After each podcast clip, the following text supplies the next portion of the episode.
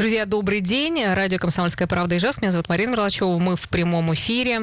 А, и сегодня у нас тема будет посвящена, как признать гражданина банкротом. А, в частности, а, новость 1, с 1 сентября заработал внесудебный порядок признания гражданином банкротом. Вот обо всем об этом нам сегодня расскажет наш гость, адвокат Слабеев Николай Сергеевич, член Федерального союза адвокатов России и член Мурской республиканской коллегии, коллегии адвокатов. Здравствуйте. Добрый день, уважаемые слушатели. Да. Друзья, э, ну, тема так скажем, э, даже не сказать насущные, но, в общем, э, привлекающие внимание, по крайней мере, э, многих людей. Если вам это интересно, если у вас появятся вопросы, мы, как всегда, будем ждать их по телефону 94 50 94. Пожалуйста, звоните или пишите на Viber ваши вопросы 8 912 007 08 06. Ну, давайте, наверное, начнем сначала. Вообще, когда появляется потребность у гражданина признать себя банкротом? Вообще, вот все это с чего начинается? Угу. Так, значит, добрый день еще раз, уважаемые слушатели слушатели, наверное, э, необходимо начать с того, что в силу общих положений гражданского законодательства у нас гражданин, который э, не способен исполнить требования своих кредиторов, он у нас может быть признан несостоятельным, то есть банкротом, да. При этом необходимо отметить, что не каждый гражданин, который в принципе у нас отвечает требованиям, которые предъявляются соответствующим федеральным законодательством, может быть признан таковым. Я вкратце здесь Да, а по каким критериям можно да. считать, э, ну, начать эту процедуру? Да. К примеру, э, есть два гражданина, да, у которых э, наличествует задолженность 500 и более тысяч рублей. Но при этом у одного гражданина материальное положение настолько плохое, что он вообще не способен каким-либо образом обеспечить свое существование, у него там банально нет денег там на э, проживание, на еду там и так далее и тому подобное, да, то есть на потребности первой необходимости. А второй просто-напросто в силу э, того, что просто-напросто не хочет э, отдавать обратно деньги, да, э, хочет признать себя банкротом. Так вот, в таком случае, если оба указанных гражданина предъявят соответствующее заявление в арбитражный суд о признании себя банкротом, суд при рассмотрении вопроса об обоснованности э, признания гражданина банкротом может гражданину, который как раз-таки просто-напросто не хочет исполнять свои обязательства, он просто-напросто может ему отказать, да, э, поскольку он из документов, из объяснений, в частности, этого гражданина может увидеть о том, что, э, в принципе, возможность исполнять свои обязательства перед кредиторами, она у него есть. Кроме того, необходимо также отметить, что гражданин в определенном случае обязан предоставить, э, предъявить, вернее, заявление о признании себя банкротом. Это касается того случая, когда э, его исполнение обязательств перед одним кредитором повлечет невозможность исполнения обязательств перед иными кредиторами. Да? Но при этом также необходимо отметить, что какая-либо ответственность, которая была бы установлена федеральным законодательством, она отсутствует. То есть э, де юр эта норма у нас есть, де факто в определенной части эта норма у нас она просто-напросто не работает. Либо же э, гражданин вправе подать это заявление о признании себя банкротом в том случае, э, если ему будет очевидно э, видно о том, что он не сможет исполнить свои э, скажем так, вот эти вот обязательства. Угу. Ну, э, как обычно происходит эта процедура, сколько э, врем- по времени она длится и что необходимо для того, чтобы ее запустить? Чтобы ее запустить? Значит, для того, чтобы запустить данную процедуру, э, безусловно, человек сначала должен принять решение, да, э, субъективно о том, что все, он готов э, предъявить соответствующее заявление о признании себя банкротом. В первую очередь, э, ему необходимо собрать необходимый перечень документов, которые у нас предусмотрен федеральным законом о несостоятельности банкротства, в частности, главой банкротства физических лиц. И этот перечень является довольно-таки широким. Сейчас его э, обговаривать смысла нет, потому что никто, в принципе, этого не запомнит. Э, он является исчерпывающим. Он у нас в законе э, полностью прописан. Э, соответственно, тогда, когда все документы у нас собираются, составляются непосредственно само заявление о признании гражданина банкротом, указывается э, в заявлении, кроме тех кредиторов, которым человек должен деньги, лицо, то есть финансовый управляющий, кого просит назначить гражданин для того, чтобы этот человек, это угу. должностное лицо вело процедуру банкротства. И это заявление со всеми приложенными документами предъявляется в арбитражный суд по месту месту регистрации по общему правилу. Кроме того, э, копии документов со всеми приложенными документами, они направляются непосредственно финансовым управляющим и тем кредиторам. Ну, дальше-то, вот э, я насколько знаю, необходимо было как раз выбрать себе э, финансового управляющего, который будет заниматься процедурой банкротства. да, все верно. Да, сейчас это остается? Да, конечно, общий порядок, который у нас предусмотрен э, по судебному банкротству, он у нас изменению с 1 сентября не подвергался, то есть какой был изначально порядок введен, такой же порядок у нас в настоящее время имеет место быть. А вот с 1 сентября тогда разъясните, что появилось нового-то? С 1 сентября вступили, э, я не скажу, что это изменения в закон, да, федеральный закон о банкротстве физических лиц. Э, наверное, правильнее будет сказать, это нововведение, да, то есть появился соответствующий, появился соответствующий параграф Э, федеральном законе, в частности, в главе о банкротстве физических лиц. Э, таким образом, с 1 сентября возможно сейчас у нас внесудебное банкротство лиц условиями для того, чтобы признать банкротом, являются, значит, следующее. Э, это наличие задолженности в размере от 50 до 500 тысяч рублей, вступившее в законную силу решение суда, Э, далее, получение исполнительного листа, предъявление исполнительного листа в службу судебных приставов, то есть в орган непосредственно, который осуществляет принудительное исполнение судеб, судебного решения. И самый основной момент, э, о котором, к сожалению, у нас ни СМИ, никто иной, скажем так, почему-то не говорят, это необходимо, чтобы судебный пристав в ходе исполнения вот этого судебного акта он вынес э, постановление об окончании исполнительного производства в связи, вот подчеркиваю, да, это очень важно, в связи с невозможностью исполнения судебного решения. И о возврате исполнительного документа обратно взыскателю. То есть, если э, судебный пристав у нас окончит исполнительное производство по иным основаниям, к примеру, как э, уже бывает, в частности, в Москве, да, э, есть такая информация, судебные приставы оканчивают исполнительное производство не в связи с невозможностью исполнения судебного решения, а в связи э, с неустановлением имущества, на которое может быть обращено взыскание. То есть, это у нас пункт 3 статьи 46 Федерального закона об исполнительном производстве, они вменяют, а необходимо оканчивать осуществить исполнительное производство на основании пункта 4 статьи 46 Федерального закона об исполнительном производстве. Соответственно, если у нас соответствующее постановление есть, то в этом случае у нас э, также гражданин составляет заявление, э, собирает необходимый пакет документов и предоставляет это заявление э, в многофункциональный центр. Угу. Ну, вот есть ли уже какие-то заявления как раз вот на это несудебное разбирательство? Сейчас лично у меня на практике пока таких заявлений мы не составляли. В настоящее время были случаи, когда ко мне обращались люди с такими вопросами, потому что, да, где-то кто-то услышал, да, кто-то где-то там передал, увидел о том, что это возможно, но при, к сожалению, пока что на сегодняшний момент э, вот основное требование, о котором я буквально сейчас э, несколько uh-huh. секунд назад указал, вот этих документов нет. Соответственно, если нет этих документов, да, безусловно, можно, конечно, обратиться, да, человеку сказать о том, что да, давайте мы сейчас составим, у вас все получится, но лично я, к примеру, таким образом не работаю, если оснований нет для того, чтобы человека признали в внесудебном порядке банкротом, ну, соответственно, и смысла предъявлять заявление там в МФЦ я не вижу. Угу. Ну, то есть э, пока еще вот это только нововведение, но да. на практике оно пока еще непонятно пока, как. Пока, пока еще, да. Э, я лично пока сам не, не встречал, именно у нас в Ижевском, может быть, уже там э, в Москве, в Петербурге, да, где все-таки объем, он гораздо больше, чем в регионах. Вот, но пока на сегодняшний день у нас пока конкретно прецедентов, конкретных заключений МФЦ, пока, пока я лично не встречал, да, все верно. Ясно. А вот если говорить еще мы так перескочили немножко, да, про ну, это, да. да. Мы, а, если вернуться еще к, ну, к, к теме, а, что финансовый управляющий, да, вот а, насколько, скажем, ну, какие-то есть минусы, что ли, или плюсы как раз обращения к этой, к помощи финансового управляющего? Ну, э, э, наверное, немножечко не так. Э, необходимо проводить градацию, да, то есть есть общий порядок э, признания гражданина банкротом судебный, да, и есть вот так называемый внесудебный порядок признания гражданина банкротом, который, соответственно, с 1 сентября у нас Да, ввели. вот как раз, чтобы вы развели, да. еще чтобы было почетче. Да, э, соответственно, э, для того, чтобы признать гражданина банкротом в общем судебном порядке, предъявляется, я как указал ранее, да, заявление о признании указанного гражданина mm-hmm. банкротом.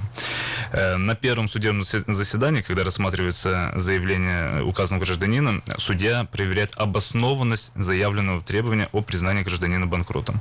Соответственно, если у нас суд при рассмотрении дела э, в первом судебном заседании придет к, к выводу о том, что да, действительно, все требования соблюдены, э, речь не идет о преднамеренном банкротстве гражданина, да, то есть он не просто так набрал себе кредитов, uh-huh. изначально понимая о том, что он не может расплатиться. Э, вот э, в совокупе, если приходит судья к, к этому мнению, то он выносит э, определение о признании э, гражданина банкротом, и тем самым он говорит о том, что его заявление обосновано. И вводит одну из процедур банкротства. Это либо процедура реструктуризации долгов, либо процедура реализации имущества.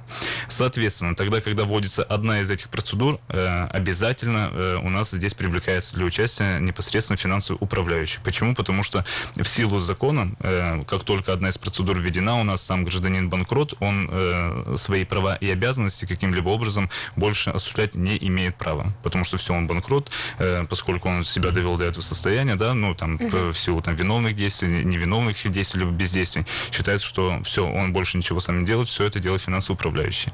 Если же мы говорим о внесудебном банкротстве, то здесь у нас э, также в силу закона э, обязательно участие финансово управляющего, оно не, не нужно. Угу. То есть он вообще как э, субъект во внесудебном признании гражданина банкротом, он отсутствует. Хорошо, мы еще в подробностях будем разбираться в следующем блоке, потому что такая сложная тема. Я ну, не да. знаю, вам-то удобно, потому что вы с этим постоянно работаете. А вот я, для меня, может быть, и для наших слушателей тоже. Вот, э, наверное, если у вас э, появятся вопросы, друзья, пожалуйста, звоните. Будем дальше продолжать наш разговор. 94 50 94. Мы продолжаем наш эфир. Рекламная информационная программа. Сегодня у нас в гостях адвокат Удмуртской республиканской коллегии адвокатов, член Федерального союза адвокатов России Слабеев Николай Сергеевич. Мы ждем ваши вопросы. 94 50 94. Пожалуйста, прямо сейчас звоните. И говорим сегодня про банкротство. А, в частности, про две схемы. Э, это внесудебного порядка и судебного порядка. Да, мы закончили как раз о том, что вот э, э, вернее, мы как бы противопоставляем две эти схемы и закончили на том, что нанимается имущественный Финансовый, финансовый управляющий. управляющий, да. Угу. Ну, а, тут у многих возникает вопрос, а, что он ведь тоже стоит достаточно денег, и тогда как, а, если человек, ну, как бы себя начинает банкротить, э, вероятнее всего, у него есть для этого причины. Откуда тогда деньги брать?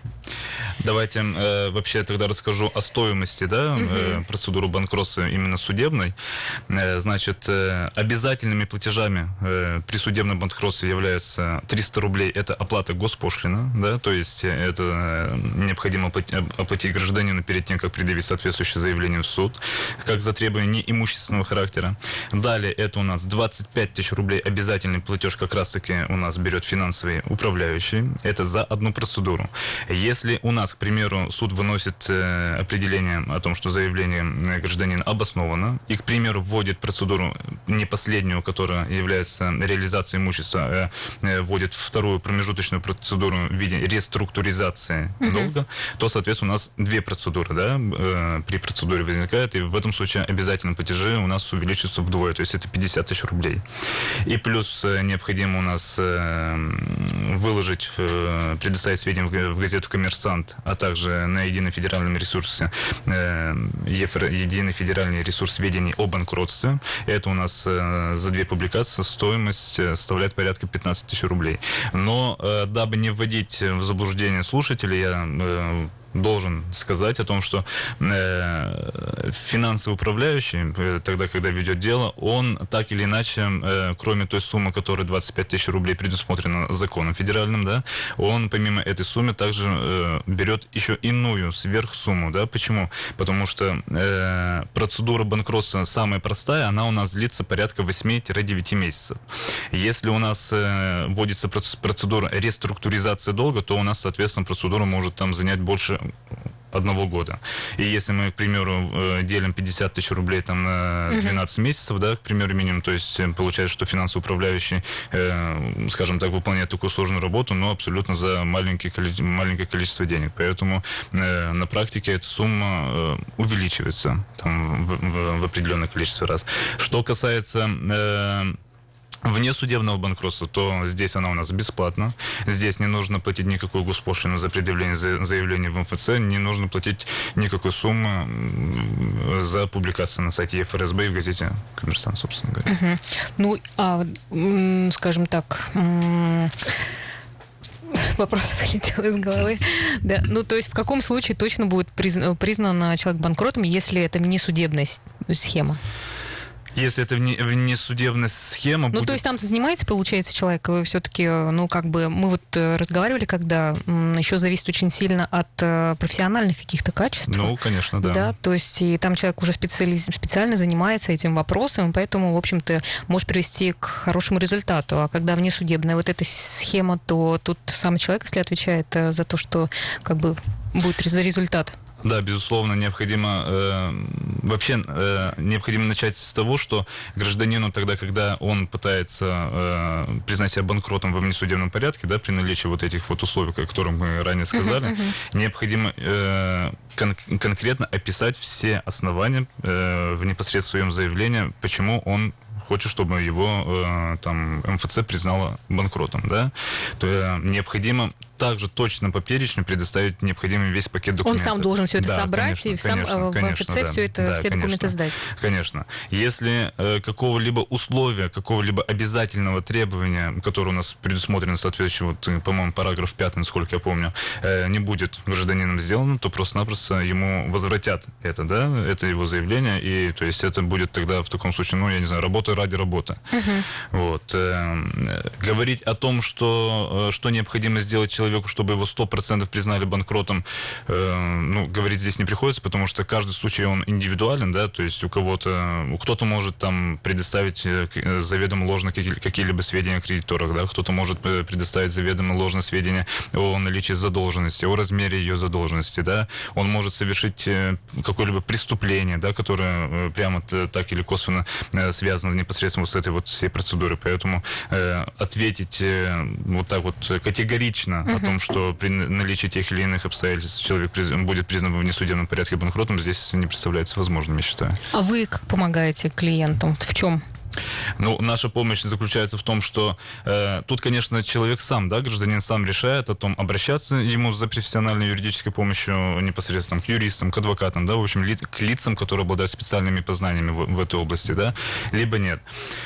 На мой взгляд, тут, э, исходя из моего понимания как адвоката, да, просто как человека, тут не обязательно именно исходить из того, что мы являемся юристами, да, каждый человек, он должен заниматься своей, да, работой, там, строитель, строить адвокат, uh-huh. там, разрешать проблемы и так далее и тому подобное. Если у человека есть необходимость в том, чтобы ему списали долги, и есть определенная такая, э, определенные присущие тонкости для того, чтобы э, во внесудебном порядке человек признали э, банкротом, принимая также, да, во внимание, как я вот указал ранее, что практики нет, разъяснений нет, да, то есть сейчас, по сути, вот эти там 6-7 статей ввели, но они такие голые сейчас в настоящее время, да, вот. Э, на мой взгляд, необходимо, все-таки им э, ни в коем случае не призывают там обращаться или еще что-то, но дабы обеспечить э, вот это вот окончательное последствие в виде признания банкротом, им нужно, наверное, обратить в сторону лучше... Консульт, лицам, хотя бы да, консультативная да, да, какая-то помощь. Чтобы э, человек конкретно, да, там юрист, адвокат, еще, кто, еще кто-либо конкретно сказал о том, что нужно сделать, какие основания необходимо указать в этом заявлении, uh-huh, uh-huh. Какие документы необходимо собрать, откуда их собрать, да, если там нет имущества, э, откуда получить сведения об отсутствии имущества там, и так далее и тому подобное. Очень много тонкостей, да? Конечно, конечно. Да, как э, тогда давайте ваши координаты э, дадим людям, да. и, в общем-то, они смогут до вас дозвониться, кому этот вопрос важен. Телефон э, мой 8 912 454 31 95. Офис располагается по адресу город Ижевск, улица Красноармейская, дом 168, кабинет номер 15. Угу. Обращайтесь. Но все-таки, если вернуться еще к оплате, вот вы сказали о том, что набирается, если это судебная система, набирается достаточное количество денег, то как тогда это потом распределяется? Ну, человек, например, решает э, пойти в эту процедуру, то он должен понимать, что ему придется заплатить достаточно большую сумму за э, вот эти все услуги. Ну да, э, конечно, тут э, нужно понимать русская пословица, да, чтобы шкурка стоила выделки, как говорится, да. Если, к примеру, мы говорим э, сейчас о внесудебном банкротстве, то, угу. в принципе, ему платить ничего не надо. Здесь, в принципе, человек особо ничем не рискует, да, в плане материальном. То есть он предъявил соответствующее заявление, угу. там документы приложил и э, просто-напросто ждет, да, будем так говорить.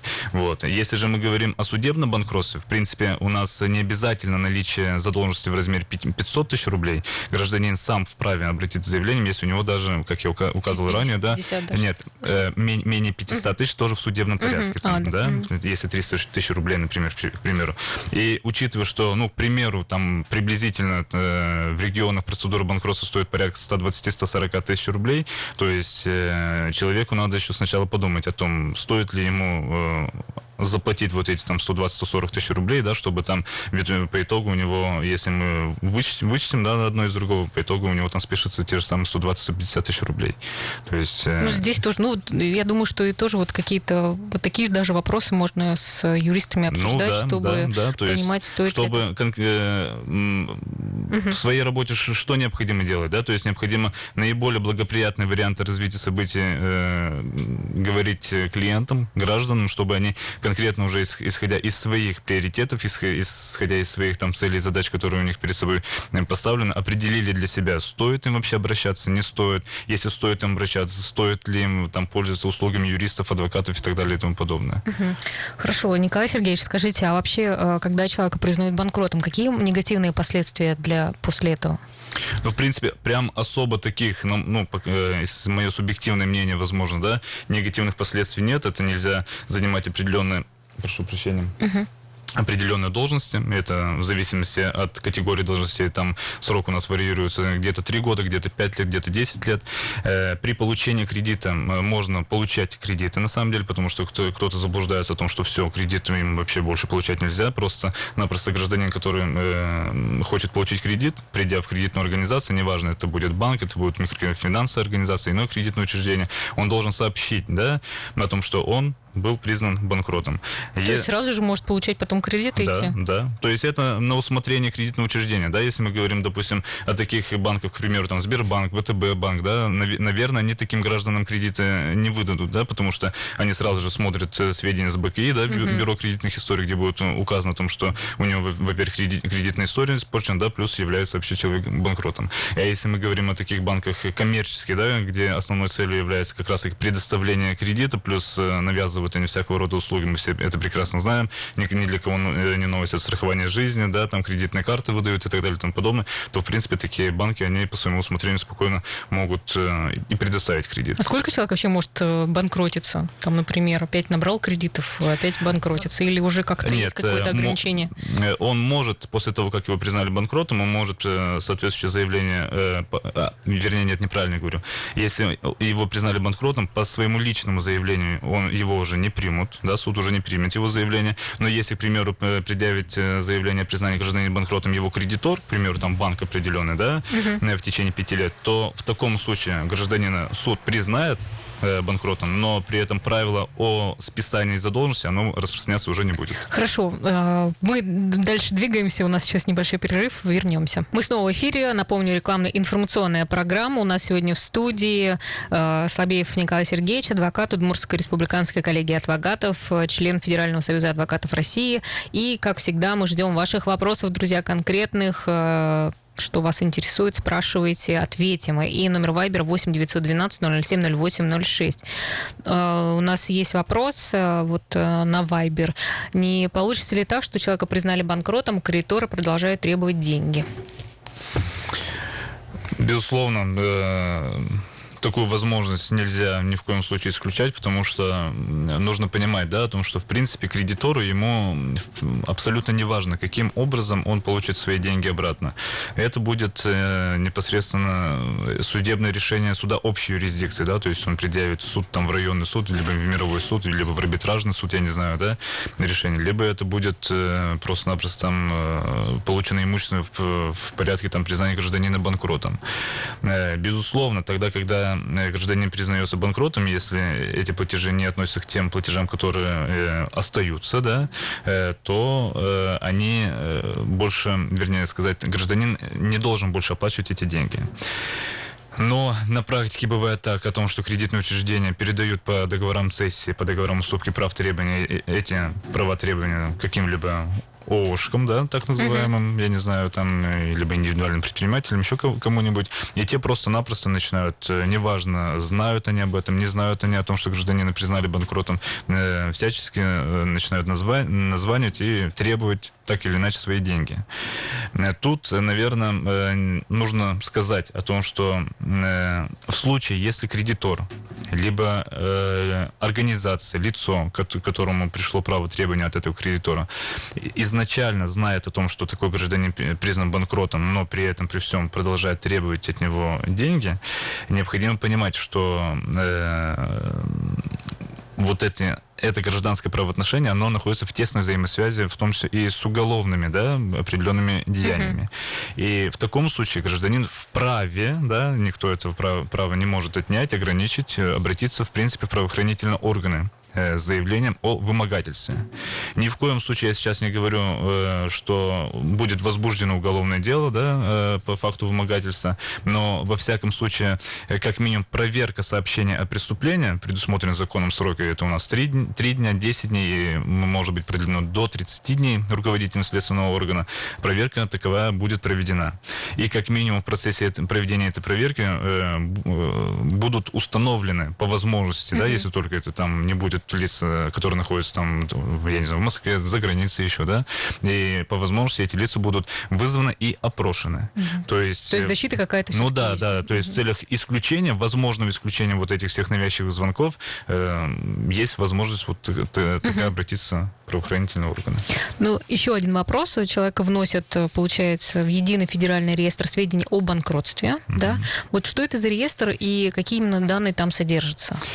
Э, этот реестр, э, скажем так, это открытый такой, будем говорить русским языком, сайт, да, на котором публикуются абсолютно все э, процессуальные действия, которые у нас э, производит, к примеру, финансовый управляющий, да, либо арбитражный управляющий, если мы касаемся банкротства юридических лиц, при процедуре банкротства.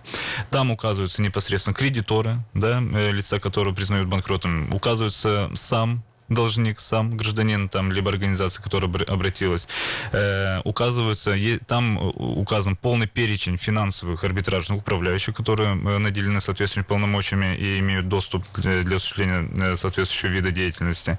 Э, если речь касается банкротства физических лиц, то также, э, насколько я помню, насколько знаю, указан также э, территориальное учреждение МФЦ, угу. которое занимается банкротством этих физических лиц. Это уже человек, если попадает туда, то он уже навсегда в этом списке или все-таки вот через, через какое время, например, снимается это, э, ну, как э, статус как банкрота? Минимум, как минимум могу сказать о том, что э, эти сведения будут э, там находиться, э, пока идет процедура банкротства.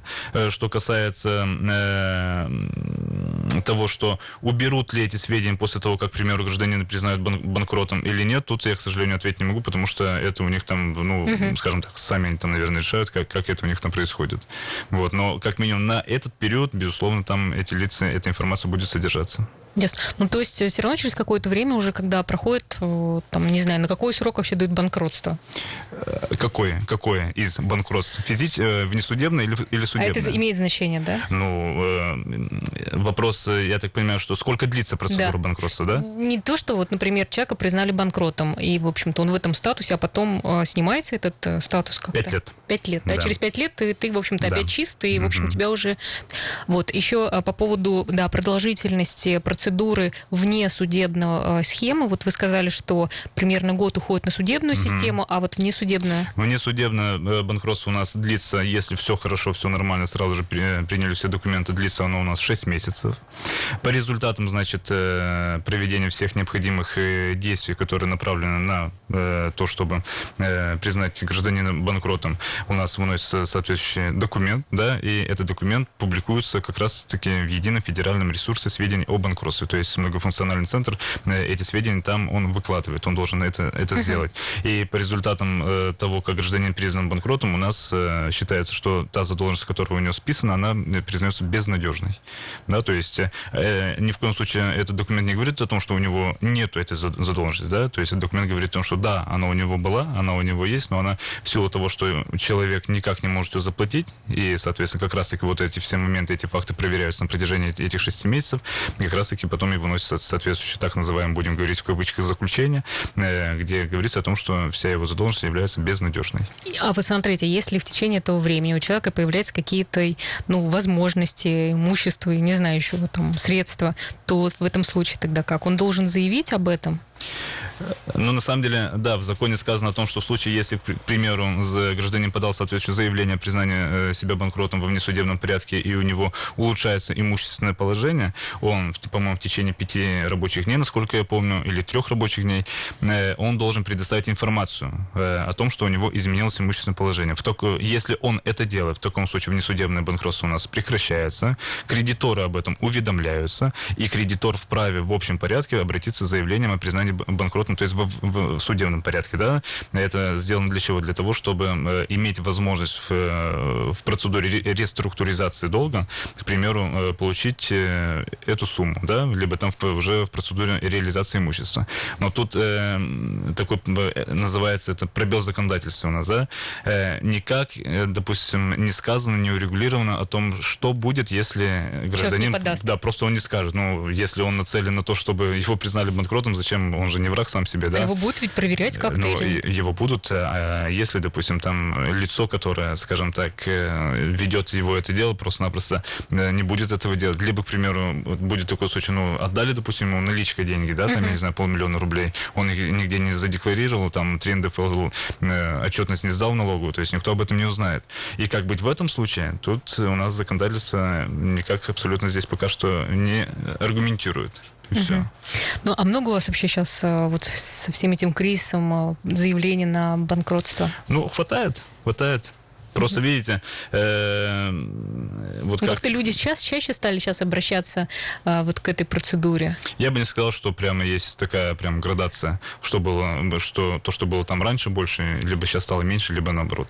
В общем, в целом, видимо, от сезонности к сезонности все тоже это зависит, от, от э, материального положения лиц тоже это все зависит, потому что, как я говорил ну, ранее. Просто сейчас вот как раз в связи с этим кризисом многие просели там, э, ну, в общем, интересно срез вот этот отразился ли на заявлении? Ну, просто э, еще раз говорю, да, если, если бы у нас вот не было такого камня преткновения в виде э, вот этого пресловутого постановления об окончании следствия, о, следственных действий, говоря, постановления об окончании исполнительских действий в связи с невозможностью исполнить судебное решение и возврате, то я уверен на 99,9% то, то, что этих заявлений было бы гораздо больше. Угу. Но поскольку э, этих постановлений нет сейчас, пока что, по крайней мере, вот я не слышал, не видел, то как бы Э, еще раз повторю, да, де юра эта возможность внесудебного банкротства, она существует, она есть, но при этом э, реально воспользоваться этим, ну, крайне проблематично. Крайне, к сожалению. Да, ну хорошо, давайте мы тогда э, еще раз напомним ваши координаты и то, где, как вас найти, и какие вопросы вы еще можете помочь решить э, нашим слушателям. Да, э, значит, мой офис располагается по адресу город Ижевск, улица Красноармейская, дом 168, кабинет 15. Мой номер телефона 8 912 454 31 95. Э, относительно вопросов, которыми занимаюсь, безусловно, это, наверное, несложно догадаться, банкротство физических лиц. Э, ну, и также иные... Ну, еще какие-то, вот, иные... скажите, вы сказали, что у вас такое Да, иные большой... любые вопросы, как уголов... уголовно-правового характера, так и общей направленности, да, это жилищное, семейное, там, наследственное, ну, то есть, в принципе, любые защиты прав потребителей. У нас э, регион такой, что очень сложных вопросов не так много, поэтому, в принципе, занимаюсь всем, будем говорить так. Хорошо, друзья, ну, э, надеюсь, что вы успели записать и номер, и, в общем-то, если что, обращайтесь. Ну, э, на сегодня это все. Спасибо большое. В общем-то, так немножко сложная тема, если ну, да, честно. Да. В этом надо сидеть. Тяж, тяжела для восприятия. Тяжела для восприятия, да. Действительно, это уж точно кому прям сильно необходимо. Они, конечно, в это будут погружаться. Но, тем не менее, знаете, э, есть ориентир, есть люди, которые готовы вам помочь. Ну все, на сегодня, дорогие друзья, это все. Еще раз напомню, что у нас сегодня в гостях был адвокат Удмуртской республиканской коллегии адвокатов, член Федерального Союза адвокатов России Слабеев Николай Сергеевич. Обращайтесь. А завтра мы встречаемся, как обычно, в 14.03. У нас будет общественная организация «Передышка», так что тоже можете задавать, слушать наши, наши программы, задавать свои вопросы. На сегодня все. До свидания. Всего доброго.